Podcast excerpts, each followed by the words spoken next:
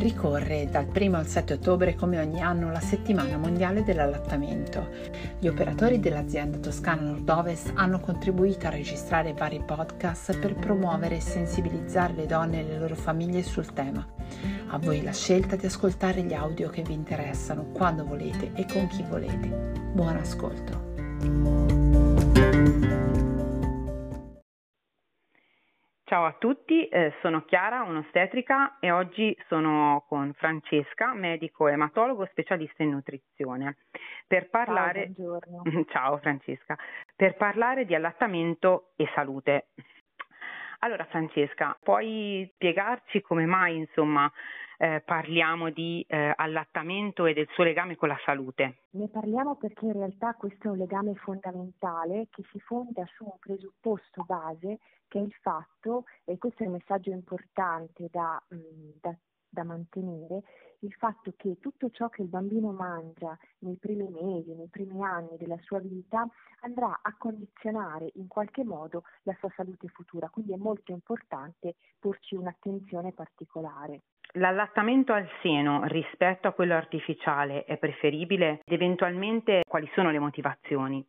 Sì, decisamente l'allattamento al seno è assolutamente preferibile rispetto a quello artificiale, che quindi andrebbe riservato ai casi dove effettivamente eh, ci sia l'impossibilità di allattare per motivi importanti. In tutti gli altri casi bisogna comunque spingere, stressare eh, la madre affinché eh, si tenti comunque anche se all'inizio con difficoltà, le, di ehm, avviare l'allattamento al seno. I motivi sono vari in realtà. Partiamo da quello base, ovvero che eh, nulla come il latte materno ha le proporzioni nutrizionali perfette per la crescita del bambino. Eh, infatti l'ha concepito la natura e noi cerchiamo di imitarlo, ci andiamo vicini ma non così tanto. Poi ci sono motivi anche apparentemente più banali, pensiamo semplicemente al fatto che la temperatura del latte materno è perfetta, è quella ottimale per il mm. bambino, o al fatto che, che minore il rischio anche di contaminazione batterica dalla manipolazione del prodotto così come eh, addirittura si previene il, il, rischio di otite da risalita dei germi nella tuba di Eustachio perché la suzione è un meccanismo che fa chiudere le tube e quindi impedisce anche questo passaggio che non è fisiologico.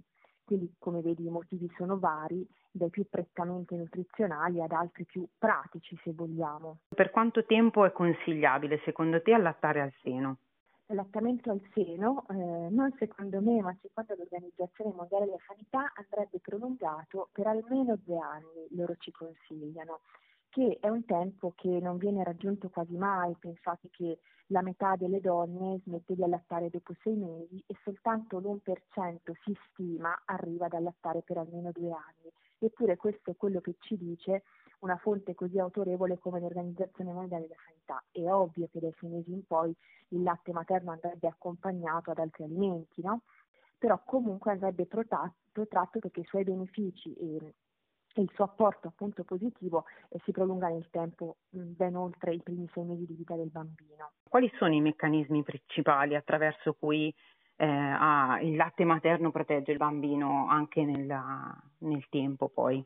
I meccanismi sono vari ed è per questo che appunto eh, l'OMS ci consiglia di allattare a lungo e proteggono sia in acuto il bambino proprio in quel periodo, pensiamo per esempio alla trasmissione da parte della madre di anticorpi attraverso il latte al bambino sia perché ne favoriscono una crescita ottimale e qui pensiamo all'apporto per esempio di macronutrienti nelle giuste proporzioni, proteine, ma soprattutto grassi e zuccheri buoni, il galattosio ne è un esempio, così come di micronutrienti, eh, sali minerali di vario tipo e vitamine, ma poi anche per una costruzione di una base di una buona salute futura, quindi non è utile soltanto in acuto, ma anche nel proiettarsi poi nella eh, nella vita adulta del bambino e questo passa attraverso un passaggio fondamentale che è eh, il passaggio appunto attraverso il latte eh, di quei germi così buoni che vanno a formare il microbiota del bambino soprattutto intestinale.